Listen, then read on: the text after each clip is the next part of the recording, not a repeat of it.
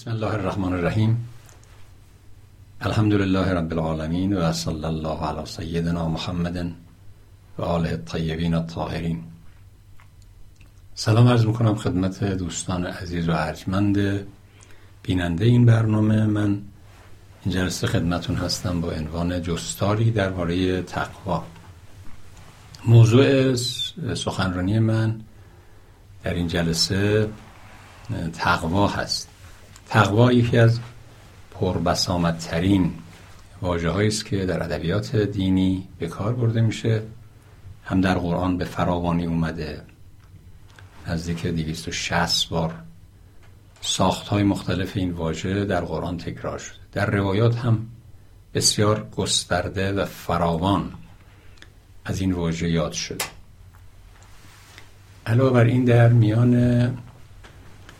میراث فکری فرهنگی اسلامی هم توصیه های خاصی درباره تقوا شده. این واژه از چنان کاربردی برخوردار هست که به طور معمول در میان مسلمان ها روزانه به مناسبت های مختلف ازش یاد میشه. به خطیبان جمعه توصیه اکید شده که مردم رو دعوت به تقوا کنن کسانی متهم به بی تقوایی میشن و کسانی توصیف به تقواداری. معمولا در ادبیات اسلامی کسانی که اهل تقوا هستند انسانهای وارسته تلقی میشن که جایگاه ویژه‌ای هم در نگاه خداوند دارند و هم در میان مؤمنان و مسلمانان. مسلمانان به اهل تقوا احترام ویژه‌ای قائل هستند و به اونها اعتماد دارن بی نهایت. این که عرض می‌کنم بی نهایت واقعا اگر کسی اهل تقوا باشه دیگران خیلی به او دلبستگی پیدا می‌کنن و حاضرن هر آنچه که معمولا در اختیار خودشون هست و خودشون رو در اون بار امین می‌دونن یک متقی رو امین اون راز و سر و ناموس خودشون قرار بدن. اینقدر اهل تقوا از جایگاه بزرگی برخوردار هستن. من با این نکته ها می‌خوام یک سوالی رو مطرح کنم و بعد درباره اون سال بحثم رو دنبال کنم. اگر از ما بپرسن که واقعا تقوا یعنی چی و ما موظف هستیم در تقوا به دست آوردن و یا مراعات تقوا و یا عمل به تقوا چه کار باید بکنیم؟ به راستی جواب روشنی داریم. خب می‌دونیم ما تکلیف های بسیار زیادی داریم در حوزه اخلاق و در حوزه مناسک دینی و فقه. هر کدوم از اون تکلیف ها متعلق روشنی دارن. وقتی به ما گفته میشه نماز بخونید دقیقا می‌دونیم که ما باید چه کار کنیم؟ وقتی به ما میگن روزه بگیرید دقیقا می‌دونیم که ما از یک, ساعتهایی رو در شب روز باید از پاری از امور خودداری کنیم. وقتی به ما میگن بریم باید حج انجام بدیم دقیقا می‌دونیم باید چه کار کنیم. درباره تقوا هم آیا همینطوره؟ دقیقا ما می‌دونیم باید چه کار کنیم. اگر تقوا به معنی همون نماز خوندن و روزه گرفتن و زکات دادن و راستگویی و مراعات اخلاقیات باشه مسئله به نظر مثل که حل و روشنه. و اما اگر این نباشه آیا تقوا چیز دیگری غیر از این هاست؟ از یک نگاه دیگری اجازه بدید من سوال رو به گونه دیگری مطرح کنم و اون این هست که اصلا اصولا تقوا درخواست از یک مکلف برای انجام و یا ترک کاری هست و یا یک حالت و خصوصیتی است در انسان اگر انسان اون خصوصیت رو پیدا کرد میشه اهل تقوا. ولو اینکه کار خاصی رو انجام نده. برای اینکه روشنتر عرض بکنم سوالم چی هست؟ مثل تقوا مثل عدالت میمونه. عدالت انجام دادن یک کاری نیست بلکه رعایت پاری از کارهاست. کارهای خاصی وجود داره که ما باید اون کارها رو با یک ویژگی خاصی انجام بدیم. یعنی یک کیفیته و یا یک حالتی است در درون ما. اگر اون حالت در درون ما وجود داشته باشه ما عادل هستیم. اگر اون کیفیت رو در انجام کارها رعایت کنیم ما رفتار عادلانه داشتیم. وگرنه رفتار عادلانه نداریم یا خودمون هم عادل نیستیم. بعد ببینید در اینجا در حوزه عدالت ما قرار نیست که کار خاصی رو انجام بدیم. ما قرار هست که یک کیفیتی رو در انجام یک کاری رعایت کنیم. حتی در نگاهمون حتی در حرف زدنمون در نشست و برخواستمون در سر سفره و در برخورد با فرزندانمون. اونجا عدالت دقیقا یک حالته یک کیفیته یک نوع یک صفت هست یک ویژگی یک خصوصیته. شاید هم یک جاهای عدالت فراتر از یک خصوصیت یا کیفیت باشه. انجام دادن یک کار خاصی هم باشه. آیا تقوا هم مثل عدالت یک حالت یک کیفیته و یا یک تکلیفه. برای اینکه جواب این سوال رو بدیم من اجازه بدید برم وارد اصل بحثم بشم تا مشخص بشه که عرائزم درباره چی هست و چه می‌خوام بگم. اما قبل از اینکه بپردازم به تبیین مسئله اجازه بدید این نکته رو بگم که خب حالا ما بدونیم یا ندونیم چه فایده ای داره. خب خیلی برامون مهمه به نظرم. وقتی ما رو دعوت به تقوا می‌کنن دقیقا ما می‌دونیم تکلیفمون چی هست. اما اگر ندونیم که متعلق فراخان به تکلیف یا فرمان به تکلیف و یا دعوت به تکلیف چی هست به تقوا چی هست ما نمی‌دونیم واقعا باید چه کار کنیم. فقط میشنویم. میگن که آقا مثلا خطیبان جمعه مدام به گوش ما فرا می‌خوانند که اتقوا الله و نظم و نظم امر کن مثلا. مراعات حالا تقوای خدا رو داشته باشید. همین چیزی که در سر زبان ها رایج هست. بگیم که تقوای خدا رو داشته باشید. اما تقوای خدا رو داشته باشید یعنی چی؟ ببینید واژه تقوا با ساخت های مختلف در قرآن به کار رفته که من اونا رو ارجاع میدم خودتون مراجعه بکنید. از سلاسی مجرد سلاسی مزید به صورت مستر حاصل مستر فعل مزاره فعل مازی اسم فاعل سلاسی مجرد اسم فاعل سلاسی مزید افعل تفضیل ساخت های گوناگونی در قرآن کریم درباره تقوا ما داریم. پر پیداست که سلاسی مجرد تقوا به معنی نگه داشتنه. اما آیا تقوا در سلاسی مزید یعنی وقتی میره به باب افتعال هم همین معنای نگه داشتن خواهد داشت یا نه؟ این رو از این جهت درس کردم که در صورت ما شکل‌های گوناگونی در قرآن کریم از تقوا داریم. اما یک چیز خیلی جالبی در آیات قرآن کریم هست و او اینه که به اینم باید توجه داشته باشیم برای اینکه بتونیم به اون معنای دقیق و روشنی برسیم.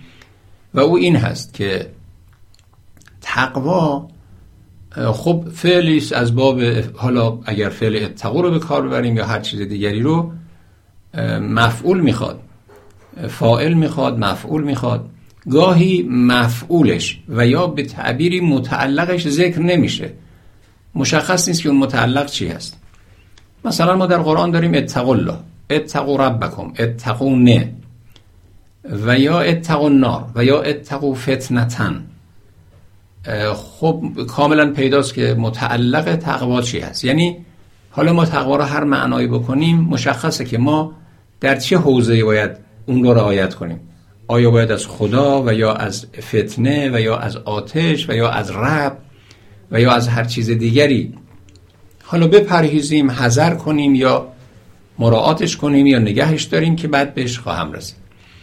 اما گاهی هیچ مشخص نیست که ما قراره که اون در واقع اتفاقی رو که رقم بزنیم درباره چی و کی هست. فقط صرفا گفته شده تقوا. مثلا وقتی به ما میگن که ان خیر الزاد التقوا در اونجا مشخص آیا تقوا متعلقش چیه؟ یعنی من باید چه کار کنم که بهترین توشه عالم آخرت رو تونسته باشم با خودم همراه کنم؟ این به ما تا یه جاهایی می‌تونه کمک بکنه بر اینکه ما بتونیم معنای تقوا رو به دست بیاریم. من در این گفتار عمدتا دنبال این هستم که یک معنای روشنی رو بتونم از تقوا ارائه بدم که بتونه همه کاربردهای تقوا رو به گونه‌ای در قرآن کریم پوشش بده. و یا در هر جای دیگری. وقتی ما میگن تقوا دقیقا ما می‌دونیم منظور از منظور از تقوا چی هست. و محور بعدی حرفم این هست که باز در یک نگاهی به آیات قرآن کریم ملاحظه خواهد شد که تقوا گستره بسیار زیادی داره. یعنی در یک حوزه نیست که ما بگیم خب مثلا اینجا رو رعایت می‌کنیم اونجا رو رعایت می‌کنیم دو تا سه تا. تقوا گاهی به خدا نسبت داده میشه. خدا اهل التقواست دقیقا تعبیر اهل تق... اهل تقوا به خدا به خداوند مربوطه. هو اهل التقوا و اهل المغفره. خدا اهل تقواست گاهی به انسان ها مربوطه. گاهی صفت کسانی قرار می‌گیره. تحت عنوان متقین. مثلا خدا میگه ما متقین رو دوست داریم.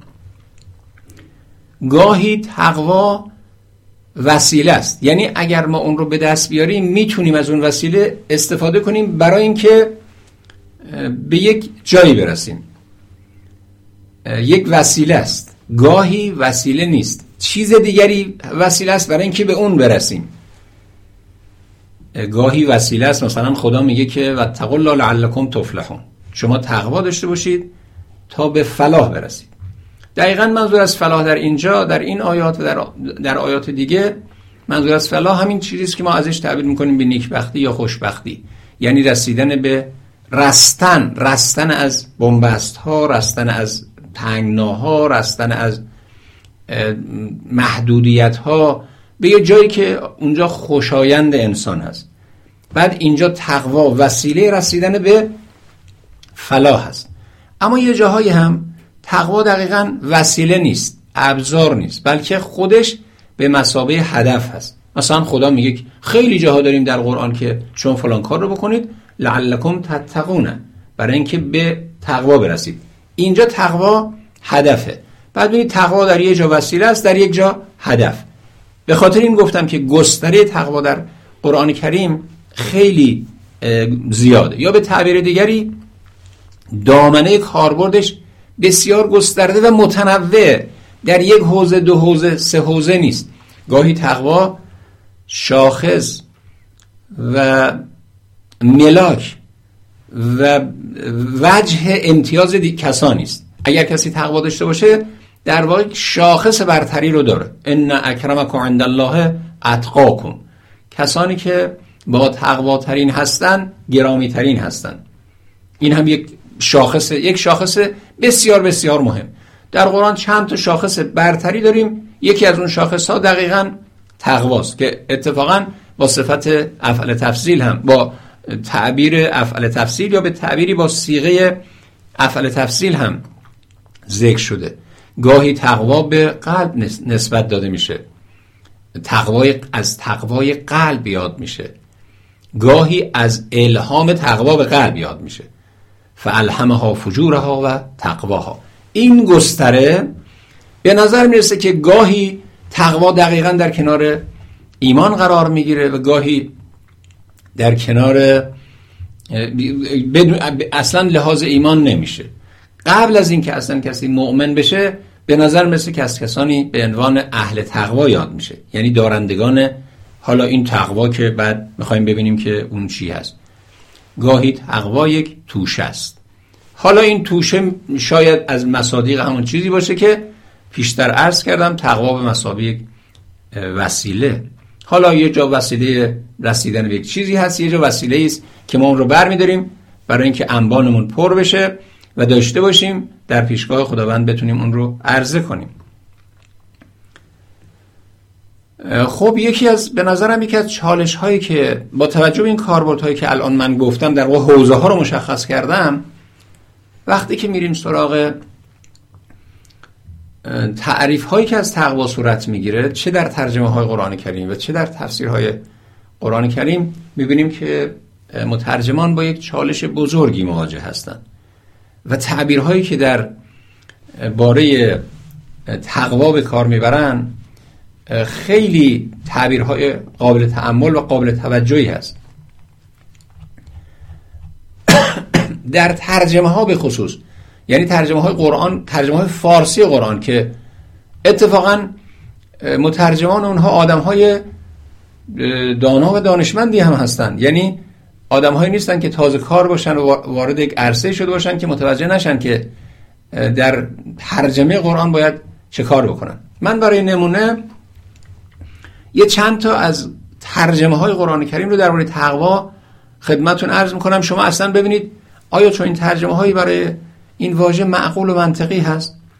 مثلا درباره اتق الله خیلی از مترجمین ترجمه کردن از خدا بپرهیزید.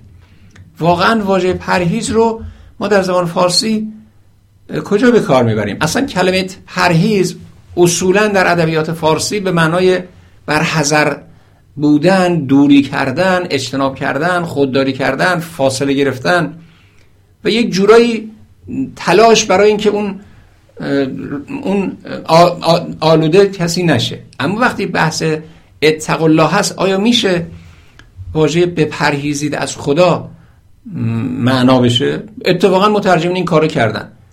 از مترجمان مشهور قرآن همین کارو کردن. می‌تونید به ترجمه ها مراجعه کنید. دقیقا ترجمه می‌کنن از خدا بپرهیزید. کسانی گفتن البته دیدن خب از خدا بپرهیزید چندان مناسب این واژه نیست. گفتن از خدا بترسید. واقعا واژه تقوا به معنی ترسیدنه چونان که پاری از مفسرین هم گفتن. برخی از مفسرین هم گفتن که در واژه اتقو یا تقوا نوعی ترس و واهمه وجود داره. خب قاعدتا نباید تقوا رو ما ترس معنا کنیم. چه اینکه واژه ترس خودش کاربردهای خاص خودش رو داره مثل خشیت مثل خوف مثل اشفاق و چیزایی از این دست. خود خود حذر کردن هم در زبان عربی در خود قرآن کریم هم به کار رفته. معلوم میشه که تقوا باید غیر از این چیزایی باشه که در جای خودش واژه خودشون رو دارن. ولی دیدن وقتی بگن از خدا پرهیزید چندان مناسب نیست. بنابراین گفتن که خب میگیم خدا از خدا بترسید. خب بعضیا دیدن که از خدا بترسید هم چندان چیز مناسبی نیست. یعنی چی از خدا بترسید؟ اولا به ذات که خداوند ترسی نداره که خدا با این همه تأکیدهایی که درباره خودش داره که من رحمان رحیم رحمان رحیم هستم برای چی باید از خدا ترسید؟ به خاطر این کسانی اومدن یه قیدهایی رو از مترجمین یه قیدهایی رو اضافه کردن. مثلا گفتن که از نافرمانی خدا بترسید. از معصیت خدا بترسید. و برخی یه مقداری فراتر رفتن. گفتن از حسابرسی خدا و یا از عذاب خدا بترسید. و به نظر مثل که برخی, برخی مترجم متوجه شدن که این, این اینا دقیقا مشکل داره و نمیشه به راحتی حل به راحتی حل کرد. خب اتقوا الله با اتقوا من عذاب الله که در آیه دیگری هم اتفاقا داره اتقوا النار خیلی متفاوته. چرا باید در یه جایی ما اتقوا الله رو اتقوا من عذاب الله یا اتقوا من معاصی الله ترجمه کنیم. گفتن که اتقوا به معنای پروا کردن هست. پروا کردن در زبان فارسی به معنای به نظر می‌رسه که به معنی احتیاط کردنه. یعنی مراعات کنید هر جا که می‌رسید دقت کنید مراعات کنید که یک اتفاق بدی نیفته. اما این رو درباره درباره خدا به کار می‌برند دیگه. میگن که از خدا پروا کنید. برخی هم گفتن تقوا داشته باشید.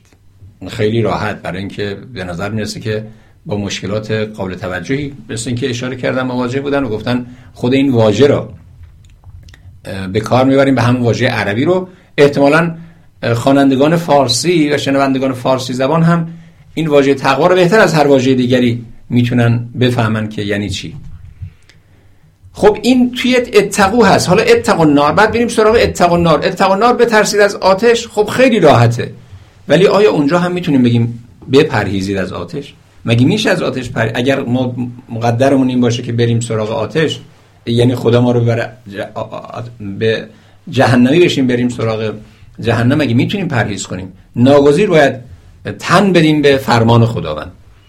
مگر اینکه باز اونجا یه چیزی رو در تقدیر بگیریم بگیم که نت... بترسید یا بترسید یا پرهیز کنید از کاری که شما رو به جهنم و آتش جهنم بکشونه.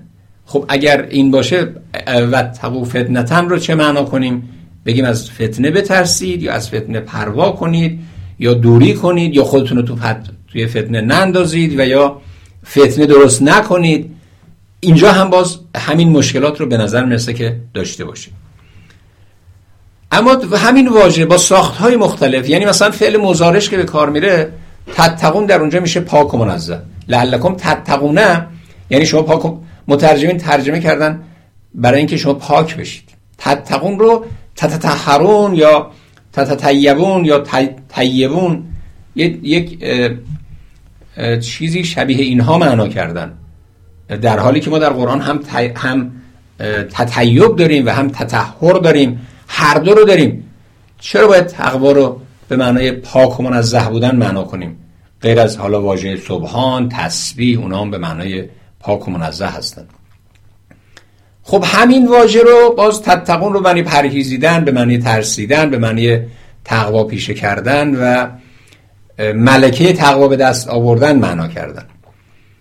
یا گفتن در پناه شوید برخی مثل دهلوی گفته گفته که لعلکم تتقون شما فلان کار رو بکنید برای اینکه در پناه قرار بگیرید.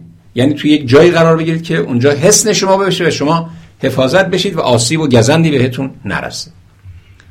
در خیر از ذات و این خیر و زاد التقوا اتقوا الله فان خیر از زاد التقوا در اونجا گفتن که پروا پروا کردن تقوا پیشه کردن پرهیزکاری کردن. دقیقا همین شده که پیشتر هم گفتیم. پارسایی کردن برخی پارسایی رو هم اضافه کردن که به نظر می‌رسه که پارسایی دقیقا برگردان ورع هست در زبان عربی. خب و من یعظم شعائر الله فانها من تقوى القلوب. باز می‌بینید مترجمین در اونجا با یه چالشی مواجه هستن و مجبورن اونجا هم یک واجه های متناسبی رو به نظرشون پیدا کنن که به نظر می‌رسه که با مشکل مواجه. ترجمه کردن که هر کس شعائر خدا رو بزرگ به شمارت از پاکی از آن از پاکی دل هاست تقوا رو در اینجا پاکی معنا کردن. یا برخی آزرمداری دلها معنا کردن. برخی ترسکاری برخی خودنگهداری و چیزایی از این دست. حالا به نظر مثل که کافی باشه که ببینید که مترجمین با چالش جدی در انتقال مفهوم تقوا مواجه بودن. به نظرم می‌رسه که مفسران هم همین مشکل رو دارن. چونان که اصاره حرفای مفسران را پاره در مقالاتشون انکاس دادن و گفتن که تقوا به معنای ترس و حذر هست. همین چیزی که ما در ترجمه گفتیم اون نویسندگان بر آن هستند که تقوا در یک کار برد به معنای تقوا ترس و حذره. یعنی اتقوا الله از خدا بترسید یا حذر کنید. قاعدتا بعد خودشون متوجه شدن که خب حذر کنید یا بترسید با مشکل مواجهه چون مشکلات کلامی داره مشکلات ادبی داره. ناگزیر گفتن که خب ما در اینجا باید یه چیزی رو در تقدیر بگیریم. و بعد اونا یک معنای دیگری هم گفتن و اون مسون داشتن از آسیبه. اینکه کسی خودش رو از از گزند روزگار از گزند حوادث و یا از آسیب های احتمالی نگه داره و حفظ کنه. در همین جا گفتن که سپر قرار دادن اعمال ساله اینکه کسی بره کار خوب بکنه نماز بخونه روزه بگیره انفاق بکنه به دیگران احسان بکنه و در اصل کار این همه کارهای خیری که در دنیا هست این کارهای خیر رو انجام بده برای اینکه سپر خودش در برابر عذاب خدا باشه. میگن که این سه تا کاربرد عمومی تقوا در قرآن هست و به ترتیب این نویسندگان بران هستن که به ترتیب از اون ترس شروع میشه مرحله به مرحله میاد تا به اعمال صالح می‌رسه. و سرانجام باز می‌بینن که واقعش اینه که اینا نمی‌تونه بار معنای تقوا رو به نظر می‌رسه که حمل کنه. گفتن که کلا تقوا به معنای تبعیت از اوامر و نواهی خداونده. هر امری خداوند داده باشه که کسی انجام داده باشه اون میشه اهل تقوا. و اگر انجام نداده باشه میشه بی تقوا. هر نهی رو که خداوند گفته نکنید از چیزی نه کرده اونو کسی مرتکب نشه میشه اهل تقوا. اگر مرتکب بشه میشه بی تقوا. اینا در هر صورت توی اینجا گفتن این سیر در واقع تطور معنایی رو در تقوا اینجوری معنا می‌کنن. میگن که حایل قرار دادن در برابر عذاب الهی در درجه اول و بعد ترس مؤمنانه و در مرحله سوم تبعیت از اوامر و نواهی خداوند. اون وقت بگیم که اتق الله یعنی خدا رو حفظ کنید خدا رو, خدا رو حفظ کنید یعنی خدا رو در زندگی حفظ کنید. اتق النار وقت دیگه در این صورت میگن که اینجا دیگه نمی‌تونیم بگیم. در زندگی حفظ کنید. چون یعنی چی؟ آتش رو در زندگی حفظ کنید. ناگزیر هستیم که اتق النار رو مجاز معنا کنیم. اینها رو از این جهت عرض می‌کنم تا تا دقیقا بگم که تقوا تفسیر تقوا و ترجمه تقوا با چه چالش هایی مواجه شده و هر چی تعمل می‌کنی و درنگ می‌کنی در کاربرد تقوا در آیات قرآن کریم با توجه به گستره بزرگی که این واژه در قرآن داره و متعلقات زیادی که برای ذکر شده مفسر و مترجم و صاحب نظر رو با مشکلاتی مواجه می‌کنه. خب در اینکه حالا اگر قرار باشه از اینا که بگذاریم بگیم خب بالاخره بالاخره حالا من مثلا چی می‌خوام به شما بگم؟ اگر من بخوام واژه تقوا رو معنا کنم میگم تقوا چه معنایی داره؟ ببینید من به نظرم می‌رسه که اجازه بید من یک اولا برم سراغ کتاب های لغت تا بگم که لغت شناسا تقوا رو چی معنا کردن؟ و بعد بریم سراغ یک برداشت جامعی که بتونیم پوشش بدیم همه کاربردهای تقوا رو در قرآن کریم. آیا شدنی هست یا نه؟ من تلاشم رو می‌کنم. امیدوار هستم که اهل فضل و علم و صاحبان دقت و درنگ کمک کنن. در اینکه ما یک معنای جامعی پیدا کنیم که همه کاربردهای تقوا در قرآن رو پوشش بده.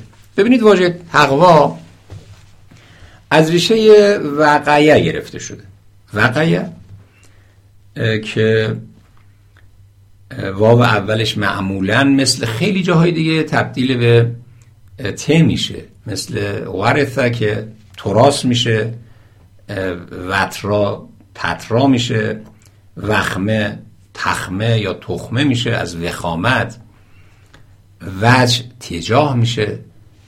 زبان عربیه. این اینو الان ما فعلا به لحاظ ادبی کارش نداریم. در اصل اون برای خودش قواعد خودش رو داره. میگن که این وقوا یا وقی یا وجه یه مقداری سنگینه برای زبان. زبان به خاطر این رو تبدیلش می‌کنن بته این وجه وجه ابتدایی که حالا درباره این تبدیل گفتن. اما حالا از این بگذاریم که اصلا اصل این کلمه چی هست و چی نیست. ببینید در باره اینکه تقوا اصولا چه معنایی داره گفته میشه که راغب اصفهانی میگه که الوقایتو حفظ شیء مما یعغیه و یضره. خوب دقت کنید این واژه شناسی که دارم عرض می‌کنم خدمتتون. تا دقیقا بر اساس این واژه شناسی می‌خوایم به نتیجه برسیم. لغت شناسا وقتی رفتن سراغ تقوا عموما درش یه چیزی رو رعایت کردن یا دقت کردن. لغت شناسای اصیل و ادیب که خب کاردان هستن و کارشناس این رشته هستن معمولا میگن که ما باید بریم کاربرد واژه ها رو در ادبیات زبان مردم پیدا کنیم و منتقل کنیم. اصلا کتاب لغت یعنی این یعنی اینکه ما بریم توی کوچه بازار با مردم صحبت کنیم ببینیم مردم واژه ها رو درباره چه معنا چه معنایی به کار می‌برن ما از اونا یادداشت کنیم و منتقل کنیم. این میشه لغت شناسی اینکه لغت شناسی اصلا علم اجتهاد بردار نیست. اینایی که واژه تقوا رو در واقع معنا کردن قاعدتا باید همچی کاری رو کرده باشن. حالا من شواهدی رو از گذشته های متون اسلامی و متون دیگه خدمتون عرض می‌کنم تا دقیقا مشخص بشه که آیا همچی اتفاقی افتاده یا نه. هرچند که تو لغت شناسی الا ولا بود همچی اتفاقی نمیفته چونان که ما هرچی این طرفتر میاییم یعنی لغت های زبان عربی رو هرچی این ورتر میاییم می‌بینیم که لغت شناسان معاصر گاهی به شدت تحت تاثیر ادبیات نسل های در واقع میانی هستن. یعنی نسل های میانی یه سری استنباطاتی کردن یه سری برداشتهایی از واژه ها کردن. اینا توی تفاسیر توی تفاسیر تو شرح حدیث توی منابعشون کتاب ادبیشون کتاب شعرشون منتقل کردن. بعد این نسل های بعدی اینا رو مبنا قرار میدن و اینا رو میارن. من تصور می‌کنم توی تقوا و ترس و, و, و برگزیدن معنای ترس برای تقوا این این اتفاق افتاده باشه. حالا از این اینو توی پرانتز داشته باشید من از این عبور کنم. ببینید من دقیقا حرفم این بود که راغب اصفهانی میگه که الوقایتو حفظ الشیء مما یعضیه و یضره. وقایه یعنی نگه داشتن چیزی چیزی یا در امان داشتن اون تا یک شیعی به او آزار نرسونه و یا ضرر بهش نرسونه. این رو بهش میگن وقایه پس بنابراین اصل واژه وقایه به معنای نگه داشتن و حفاظت چیزی هست. به خاطر این در قرآن کریم ما در این آیه کریمه که در قنوت نماز رو می‌خونیم و قنا عذاب النار دقیقا همین معنا رو مد نظر داریم. وقتی میگیم قنا عذاب النار یعنی خدای ما رو نگه دار. نگه دار از عذاب آتش از آتش جهنم. یا مثلا قو انفسکم و اهلیکم نارن. خودتون رو خانوادت خانوادتون رو از آتش در امان نگه دارید. حفظ کنید. نکنه که بیفتید توی آتش. راغب در ادامه بعد میگه اما حالا اون وقایه بود. حالا تقوا چیه؟ تقوا رو اینجوری معنا می‌کنه. تقوا جعل النفس فی وقایت مما یخافو تقوا خود را در امان نگه داشتن از چیزی است که نگرانی ازش وجود داره. ببینید اینجا یخافو توش توی معناشناسی واژه اومده اما ربطی به در واقع اصل معنای تقوا نداره.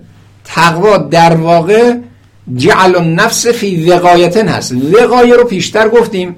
وقایه یعنی حفظ الشیء مما یعضیه و نگه داشتن چیزی. در امان نگه داشتن حفاظت کردن پاس داشتن یک در واقع معمن ساختن برای چیزی که او رو از گزند و آسیب ها و حوادث نگه داره. منتها راقب توش یک ممایوخاف هم داره. یعنی وقتی ما نگران هستیم چیزی آسیب ببینه او رو می‌ذاریم توی جایی که آسیب نبینه. مثل اینکه مثلا ما یک چیز شکستنی رو می‌ذاریم دقیقا می‌ذاریم توی یونولید می‌ذاریم توی جعبه کاملا میپیچونیم روش هم دقیقا محکم کاری می‌کنیم که احیانا آسیبی بهش نرسه. این دقیقا یعنی وقایه حالا اگر قرار باشه که ما تقوا رو معنا کنیم میگن تقوا یعنی قرار دادن تو اون وقایه چرا؟ به خاطر اینکه نگران هستیم که آسیب بهش برسه. ما معمولا چیا رو حفظ و پاسداری می‌کنیم؟ اونایی رو که نگرانش هستیم. توی تقوا گوییم که یک نگرانی وجود داره. اما اون نگرانی توی مبدع نیست بلکه توی مقصده. یعنی من نگران این هستم که اتفاقی در آینده بیفته. ولی اون برای اینکه در آینده ممکنه بیفته الان اون رو حفاظت می‌کنم. اجازه نمیدم که آسیب بهش برسه. پاره هم گفتن که وقایه به معنی سیانته. سیانت هم یعنی همین پاس داشتن دیگه حفظ کردن. اتقاب شیء جعله وقایتا له من شیء آخر. اتقاب شیء جعله وقایتا له اینکه چیزی رو می‌خوان نگه دارن یعنی او رو براش حفاظ درست می‌کنن. صاحب التوقیف علی مهمات تعاریف گفته که تقوا یعنی محافظت. محافظت به خاطر نگرانی که در درش وجود داره. همون معنایی که راقب اصفهانی داشت. بعد از همین ماده توقی هست. التوقی جعل النفس فی وقایت مما یخاف. هذا حقیقته ثم یسمى الخوف تارتا تقوا و تقوا خوفا. به خاطر اون نگرانیه گاهی تقوا رو بهش میگن خوف گاهی خوف رو بهش میگن تقوا. من تصور می‌کنم این در واقع تعریف جز تعریف های متأخر هست. یعنی تقوا رو بردن جز ذات ترس رو بردن جز ذات تقوا قرار دادن. تقوا در اصل همون جعل النفس فی وقایتن هست. منتها اون جعل برای چی انجام میشه؟ برای اینکه نگران گزند و آسیب هستیم. ابوالبقا یک کتابی داره به نام کلیات که مشهور دیگه کلیات ابوالبقا. اون میگه که التقوا علا هو ما هو علا ما قاله علی رضی الله عنه ترک الاصرار علی المعصیه و ترک الاغترار بالطاعه و هی التي يحصل بها الوقایه من النار و الفوز به دار القرار. ایشون میگه که تقوا بنابر تعریفی که حضرت امیر از تقوا کرده این هست. اینکه کسی اصرار نکنه گناه کنه. اینکه کسی به خاطر اطاعت زیاد مغرور نشه. این یعنی تقوا. این تعریفی که از حضرت امیر ایشون نقل می‌کنه. حالا البته خب تعبیرهای زیادی در روایات هست. این رو ایشون می‌گیره و بعد یه برداشتی ازش می‌کنه. یعنی ابوالبقا یک برداشتی از این تعریف می‌کنه. و بعد اون برداشتش اینه. و هی التي یحصل بها الوقای من النار. این همون اتفاقیه که قرار رقم بخوره. و اون اتفاق اینه که وقتی شما تقوا پیشه می‌کنی هم باعث میشه از عذاب نجات پیدا کنی و هم به در دارالقرار مستقر بشی یعنی در بهشت. ایشون میگه رفتن به بهشت و در امان موندن از جهنم محصول تقواست. ظاهرا خود تقوا نیست. خود تقوا چیزیه؟ خود تقوا چیزیه که شما اگر اون رو داشته باشی وقت از جهنم در امان میمونی و وارد بهش میشی. خب به خاطر این گفتن خب ببینید وقتی که وقتی که گویین که گویین که اون چیزی که ما قراره که بهش برسیم و بهش وقتی رسیدیم دیگه به گرفتار آتش نمیشیم یه نگرانی بر در ما بوده که اون نگرانی باعث شده که ما خودمون خودمون رو توی آتش نندازیم یا کاری نکنیم که منجر به گرفتاریمون در آتش بشه یا در فتنه بشه. خب بعد این رو این نگرانی که منجر به وقایه میشه این نگرانی رو مترجمین و مفسرین آوردن توی معنای اصلی تقوا. و این به نظر مثل که خطای قابل توجهی است که اینجا اتفاق افتاده. و به نظرم در طول تاریخ هم اتفاق افتاده. یعنی هی زمان گذشته گذشته گذشته. به تدریج انقدر هی تکرار شده تا اون نگرانیه جای خودش رو دقیقا به وقایه داده. در حالی که تو تقوا وقایه هست نه ترس. وقایه به خاطر ترسه ولی به تدریج ترس جای وقایه رو گرفت. و به خاطر همینم پاره گفتن که غایت و تقا البراعت من کل شیء سو الله. هدف تقوا این هست که از هر چیزی شما خودت رو پاک نگه داری جز خدا. یعنی خودت رو کاملا حفاظت کنی که در, در جاهایی که مخاطر آمیزه اونجا وارد نشی اون که تکلیفت انجام بدی تا بتونی به اون هدفت نائل بشی. این البته خود انجام اون به نظر مثل انجام اون فعل یا ترک چیزی تقوا نیست بلکه تقوا مقدمه هر کدوم از این هاست که بعد حالا در ادامه خواهم گفت.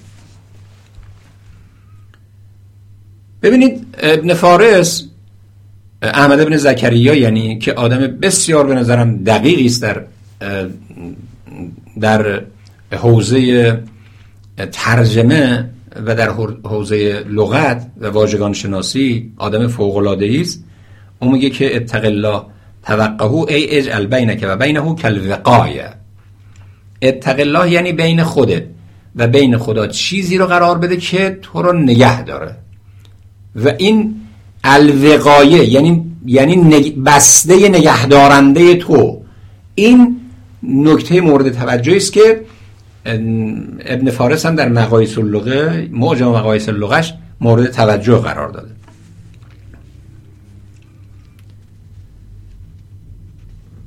ببینید برای اینکه دقیقا یه مقداری وارد اون کاربردهای دقیق تری از کاربرد تقوا بشیم بریم سراغ پاری از متون کهن. ببینید از امیرالمومنین در یه جای میگه در یه جای نقل شده در نهج بلاغه که کنا ادش تدل بعثو و احمر الحدقو اتقینا به رسول الله. ای اتقینا به رسول الله. وقتی که جنگ خیلی سخت می‌شد و عرصه به شدت تنگ می‌شد بر ما یک راه چاره داشتیم و اون این بود. اتقینا به رسول الله. اون اتقینا به رسول الله رو من مد نظرم هست دقیقا که منظور امیرالمومنین از اتقینا به رسول الله چی هست؟ میگه اتقینا به رسول الله. چرا از واژه دیگه استفاده نکرده؟ مثلا بگه که ما خودمون رو نجات می‌دادیم از صحنه و می‌رفتیم کنار پیامبر میستادیم ولی از همه اونها گذشته و از تعبیر اتقینا استفاده کرده. اتقینا رو اینجوری معنا کردن در اینجا. گفتن جعلناه حسانتن لهو و وقایتن. یعنی ما او رو برای خودمون حسن و وقایه قرار می‌دادیم. پیامبر به مسابه یک دژ بود برای ما. گوییم که ما به قول امروزی یک دپو ساخته بودیم برای خودمون. وقتی جنگ خیلی به اون فشار می آورد می‌رفتیم تو این دپو تو اون حفاظ. و اونجا ما رو از سختی ها و دشواری های غیر قابل تحمل جنگ حفاظت می‌کرد. این حفاظته رو ایشون میگه اتقینا. خودمون رو نگه میداشتیم. اتقینا حفظ می‌کردیم.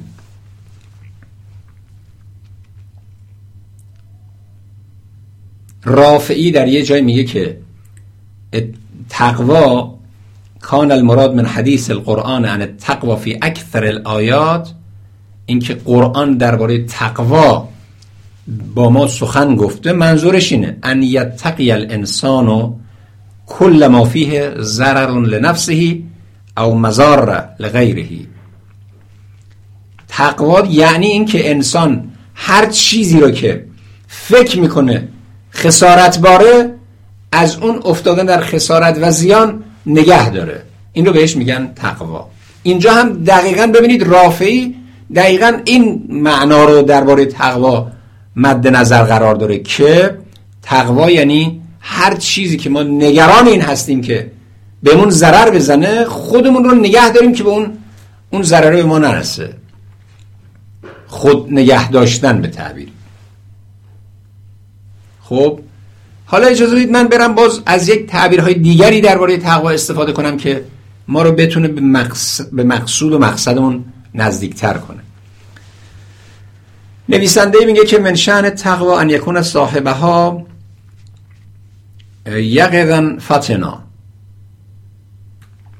ان من شأن تقوا ان یکون صاحبه ها یقظا فتنا این به نظرم خیلی نکته مهمیه. این نویسنده از مجموعه کاربردهای تقوا در متون دینی از جمله در قرآن یه همچین معنایی رو استنباط می‌کنه که تقوا یعنی یعنی اینکه دارنده اون انسان بیدار زیرکیه. این به نظر مثل که به هیچ معنای معنای تقوا نیست. در واقع کارکرد تقواست. به تعبیری اقتضای تقوا اینه. اگر کسی تقوا داشته باشه هوشیاره. اگر کسی تقوا داشته باشه زیرکه. ببینید ما توی تقوا واقعا هوشیاری و زیرکی اصلا تعقیب می‌کردیم. یا تقوا یعنی می‌گفتیم پرهیز می‌گفتیم مثلا این گناه نکنیم این ثواب بکنیم. انسان هوشیار و انسان بیدار و زیرک رو بهش میگن دارنده تقوا. یا در یه جای دیگری همون نویسنده میگه که از تقوا تستلزم و سیانت الانسان حرمات سواه تقوا انسان رو از تقوا در واقع این پیامد رو برای انسان داره که انسان رو نگه میداره. این, این, این پیامد رو داره که انسان رو نگه میداره. حفظ می‌کنه. اینجا دقیقا همون چیزی که ما درباره تقوا بیشتر گفتیم. وقایه نگهدارنده سیانت محافظ. بعد به خاطر همینم هست که اون میگه که ان ان ادام تقوا من الانسان یؤدی الی فساده فی ذاته. اگر کسی تقوا نداشته باشه انسان ذاتا شروع می‌کنه فاسد شدن. یعنی در, در اصلا درون خودش شروع می‌کنه به فاسد شدن. اگر کسی تقوا نداشته باشه شروع می‌کنه فاسد شدن. و الا افسادهی لغیره نه تنها خودش فاسد میشه که دیگران رو هم به فساد میکشونه. فالمحروم من التقوا یستبیح لنفسه الادعا والکذب والنفاق. کسی که تقوا نداره می‌تونه هر کاری رو انجام بده. دقت می‌کنید. این همون چیزی که شاید تو ذهن خیلی از ماها درباره تقوا هست. اگه کسی تقوا داشته باشه دیگران رو وادار فساد نمی‌کنه خودش فساد نمی خودش فاسد نمیشه و خودش دست به هر کاری نمی‌زنه. اون چیه؟ من دقیقا دنبال این هستم که بگم اگر ما اونو داشته باشیم دقیقا گوییم که یه چیزی داریم که کاملا ما رو نگه داشته. و او قاعدتا اسمت نیست. اسمت چیز دیگری است. ای بسا که او فراتر از تقواست و ای بسا که تقوا منجر به اسمت بشه. پس بنابراین التقوا حسانتون و سیانه و تقوا رعایتون و وقایه و تقوا قوتون و فتوه. تقوا حسانت دژ ساختن برای خوده. کسی که برای خودش یک دپو درست می‌کنه و دژ می‌سازه اونجا تقوا ایجاد کرده. تقوا خود نگه داشتنه. تقوا مراعات کردنه. تقوا نگهداریه. وقایه است. تقوا توانمندیه. اگر کسی تقوا پیدا کنه توانمند بر انجام کاری و یا توانمند بر ترک کاری هم میشه. اگر کسی تقوا نداشته باشه نمی‌تونه خودشو کنترل کنه و مهار کنه. خب یه مفسری هم باز دقیقا همون اتخذ وقایتا تقوا رو معنا کرده. اتخذ وقایتا. خب به نظرم من تونسته باشم مسئله رو روشن کنم که بگم آقا تقوا یک به نظر می‌رسه که اولا یک مفهوم بسیار پرکار برده بسیار گسترده است. و در این حال بسیار مجمله. و تا کنون که ما اینجا الان نشستیم داریم با شما صحبت می‌کنیم خیلی مشخص نشده. که معنای تقوا چیه؟ یعنی ما این واژه رو بالاخره کجا به کار می‌بریم؟ درباره چی به کار می‌بریم؟ و کجا رو بگیم تقوا؟ کی رو بگیم تقوا؟ این چه پیامدی برای ما داره؟ اگه داشته باشیم یا نداشته باشیم چی رو داشته باشیم؟ چی رو داشته باشیم؟ نماز بخونیم درسته؟ نماز بخونیم میشه میشه تقوا؟ یا نه ممکنه نماز نماز بخونیم ولی تقوا هم نداشته باشیم. به نظرم آره میشه آدم نماز بخونه ولی تقوا هم نداشته باشه. واقعا میشه. میشه نماز بخونی تقوا نداشته باشی. میشه اعمال عبادی انجام بدی ولی تقوا نداشته باشی. تقوا گوین که چیز دیگری است که ما رو ما رو میکشونه به انجام اعمالی و ترک اعمالی. ببینید اجازه من یک یک چیز دیگه رو غیر از اون فرمایشی که از حضرت امیر نقل کردم که تقینا به رسول الله یه جمله رو از یکی از صحابه پیامبر نقل کنم که حالا این ممکنه در میان ما خیلی آدم خوشنامی هم نباشه و اصلا مهم نیست. مهم اینه که توی متون اولیه یه چیزی رو از یک شخصی از اون زمان نقل کردن. اسمش حالا هر چی می‌خواد باشه. مهم نیست. او اسمش ابو هریره است. ولی او یه کسیه بالاخره. حالا همه کارهایی که او کرده همه نقلیاتی که او داره همش که باطل نیست که.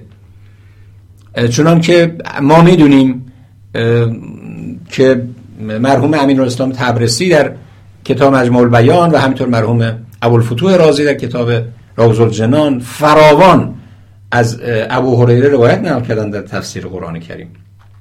حالا این نمی‌خوام بگم که حالا چون اون نقل کردن پس این کار درستیه. نمی‌خوام اینو. می‌خوام بگم در هر یکی از آدم است که توی جهان اسلام مطرحه و روایت نقل کرده. اینم از جمله روایت هایی که اون نقل می‌کنه. و چیز خیلی عجیبی نیست که بگیم حالا مثلا اگر حرف رو بپذیریم یه حرف باطلی رو پذیرفتیم. من دقیقا راجع به این تقوا می‌خوام از اون چیز رو نقل کنم. اون میگه که این خبر رو نقل کردن که سئل ابو هریره میگه یک کسی میگه که سئل ان تقوا. از ابو هریره درباره تقوا پرسیدن. این برای ما خیلی مهمه که بالاخره فهم کسانی که در دوران پیامبر میزیستن و حواری پیامبر بودن از اصحاب پیامبر بودن مؤمن به او بودن توی مکه و مدینه در صورت حول همین فرهنگ قرآنی میزیستن.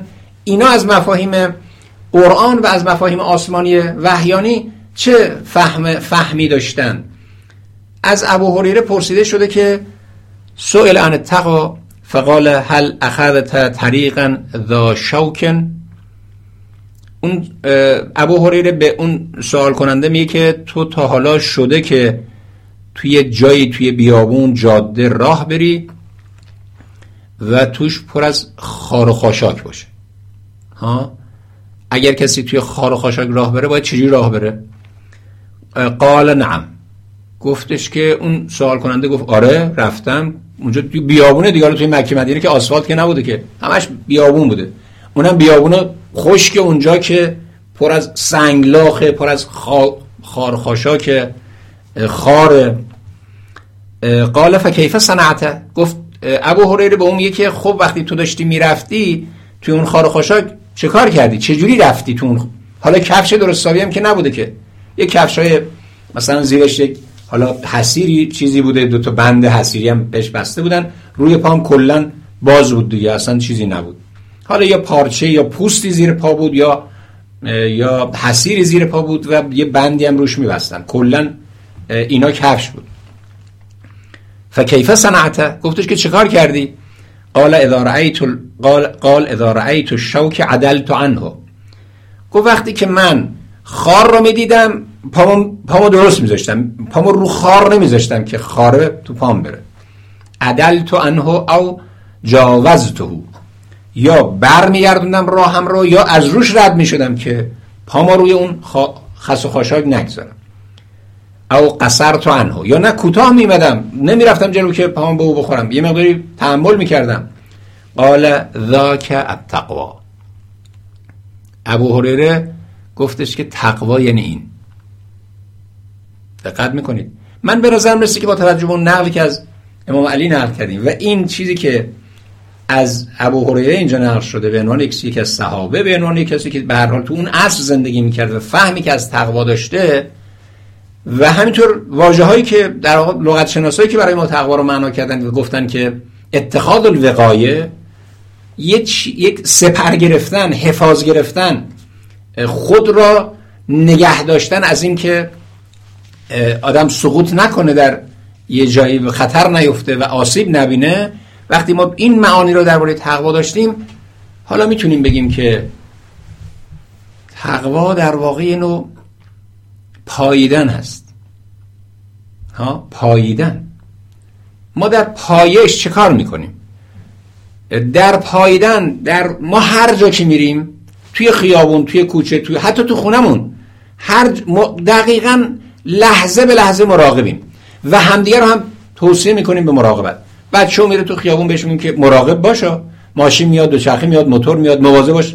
یه وقتی مثلا کسی ندوز مراقب باش سرت کلا نره مراقب باش آسیب نبینیم مراقب ببینید این این توصیه های مؤکد مؤکد مؤکد. برای لحظه لحظه حرکت ها سکون ها نشست ها برخواست ها خوردن ها خوابیدن ها حرف زدن ها انجام کاری و ترک کاری این مراقبت های خاص و مراعات کردن ها تقواست. این رو بهش میگن تقوا. و این یک حالتی است برای انسان. همونطوری که اشاره کردم گفتم که آیا تقوا مثل عدالت میمونه؟ یک صفت یک حالت یا نه؟ تقوا یک انجام کاریه. بعد ما توی اینجا توی در واقع ما در وقتی به اون سفارش می‌کنن تقوا اون وقت ما توی توی صلات توی زکات توی حج تو هر عمل عبادی هم باید تقوا رو رعایت کنیم.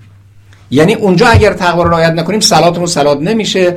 اگر توی صوم رعایت تقوا نکنیم صوممون صوم نمیشه. اگر بخوایم وقتی با یک حرامی مواجه میشیم اگر تقوا رعایت نکنیم مرتکب اون میشیم. در واقع اون مراقبت ویژه و لحظه به لحظه آن به آن که من ازش تعبیر می‌کنم پاییدن. خب این رو بهش میگیم تقوا. اگر ما این تقوا رو این معنا این معنا بدونیم اون وقت به نظر می‌رسه که کل کاربردهای تقوا در ادبیات دینی و در قرآن کریم رو هم می‌تونیم با این واژه دقیقا همساز کنیم و معنا کنیم. بعد اون آیه که در قرآن میگه که ذالک الکتاب لا ریب فیه هدى للمتقین اون متقی هم دقیقا به همین معناست. یعنی انسان کافری که مراقب کاراش و رفتارش هست مراقب آیندهش هست داره مراعات می‌کنه حالاتش رو و دنبال یک چیزی هست لحظه به لحظه تا به کشف حقیقت نائل بشه او به راحتی قرآن رو میپذیره.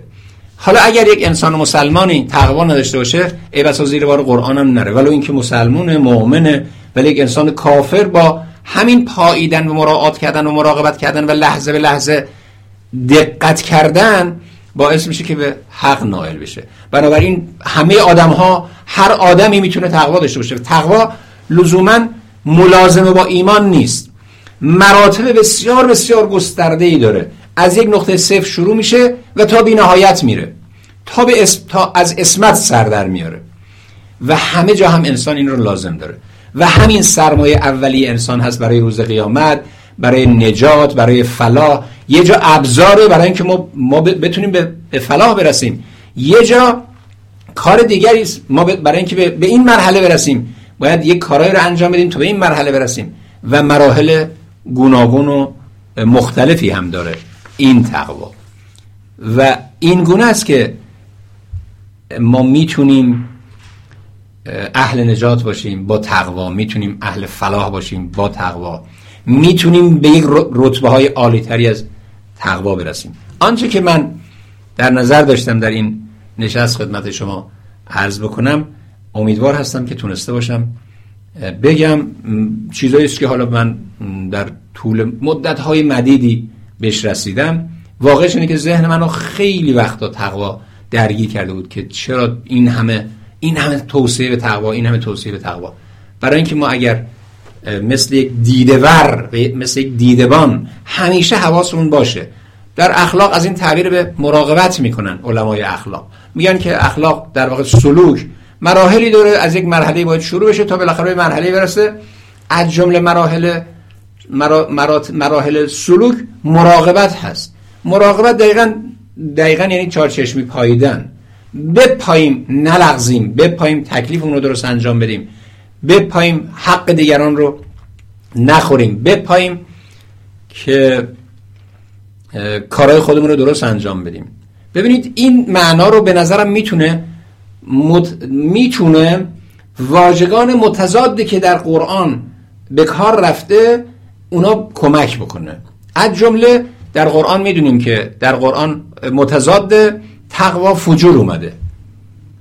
فالهمها فجورها و تقواها. خدا میگه که این نفس انسان رو یا جان انسان رو یا انسان رو ما تقوا و فجورش رو بهش الهام کردیم.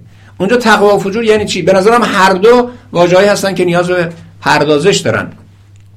در سوره قیامت از درباره انسان می‌خونیم بل یرید الانسان لیفجر امامه. انسان دنبال این هست که لیفجر امامه پیش روش پیش روش باز باشه. یسأل ایانه یوم القیامه. می‌پرسه قیامت کیه؟ چرا؟ بل یرید الانسان لیفجر امامه. برای اینکه می‌خواد دلش می‌خواد که راهش باز باشه. هر کاری دلش می‌خواد انجام بده. من از این تعبیر می‌کنم به لاوبالیگری این که آدم هیچ قیدی نداشته باشه بندی نداشته باشه صدی نداشته باشه مانعی نداشته باشه هر کاری دلش می‌خواد انجام بده رو بهش میگن فجور. و واقعا انسان اینجوریه دوست داره که یرید الانسان لیفجر امامه دوست داره که پیش روش باز باشه و دستش باز باشه چشش زبونش هر تقریبا آزادی عمل مطلق داشته هر کاری می‌خواد بکنه بکنه. دقیقا تقوا در برابر اینه. تقوا یه نوع قید و بنده برای انسان و مراقبت. او هیچ مراقبتی وجود نداره در اینجا مراقبت هست. حالا مراقبت هم البته البته مراتب داره. ممکنه کسی مراقبت های دو درصدی داشته باشه تا صد درصدی. هرچی بیشتر مراقبت تقوای بیشتر. در آیه دیگری داریم که تعاونوا علی البر و التقوا ولا تعاونوا علی الاثم والعدوان در اونجا عدوان متضاد تقوا اومده. ببینید ما وقتی عدوان رو معنا می‌کنیم معنا می‌کنیم به دشمنی. دشمنی یکی از کاربردهای یکی از کاربردهای عدوان هست. اما جالبه که ابن فارس در در معنای عدوان میگه که کسی که حدی رو که باید تون حد بیسته نیسته. بعد میگه البته تجاوز به حقوق دیگران هم عدوانه که ما ازش تعبیر می‌کنیم به دشمنی.